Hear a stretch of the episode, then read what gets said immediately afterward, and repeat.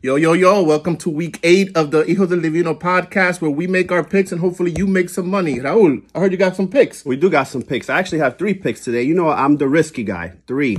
Three. And I know we've had a few tough weeks. I know I've said that before. However, I got three picks and there's I'm going to tell you guys right now, right? So first of all, I have Arizona covering the plus nine and a half, right? So I'm taking the points. Ravens are not winning by 10 points or more. Um, you know, Murray's back. So we got a little action there. So okay, I like that. Okay. The second pick, I'm picking the Broncos plus seven to cover the Chiefs spread. And you might be thinking, oh my God, I was crazy, which I am. However, what you guys don't know, my inside information is telling me that Patrick Mahomes may have a fever.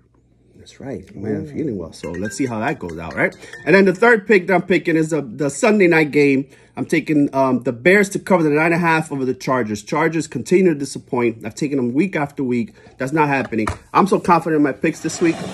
I got my bottle of champagne ready here. My Moscato. I'm going to pop this open. You guys are going to be celebrating with me. What you got, Romeo? Yeah, well, hopefully we'll be popping in because we haven't been popping in anything based on your picks recently. But if you pick with my picks, you're five and two. And this week I'm going with the Lions. Now the Lions are favored by eight. I don't like the eight line, but I think you should go with the alternate spread of having the Lions beat the Raiders by five. But if you want to be a little riskier, you want to go, you could take the Lions by eight. But I'm thinking Lions by five. I like it. I like it. We got some risky and some some nice safe bets. Sounds good. See y'all next week. Bye.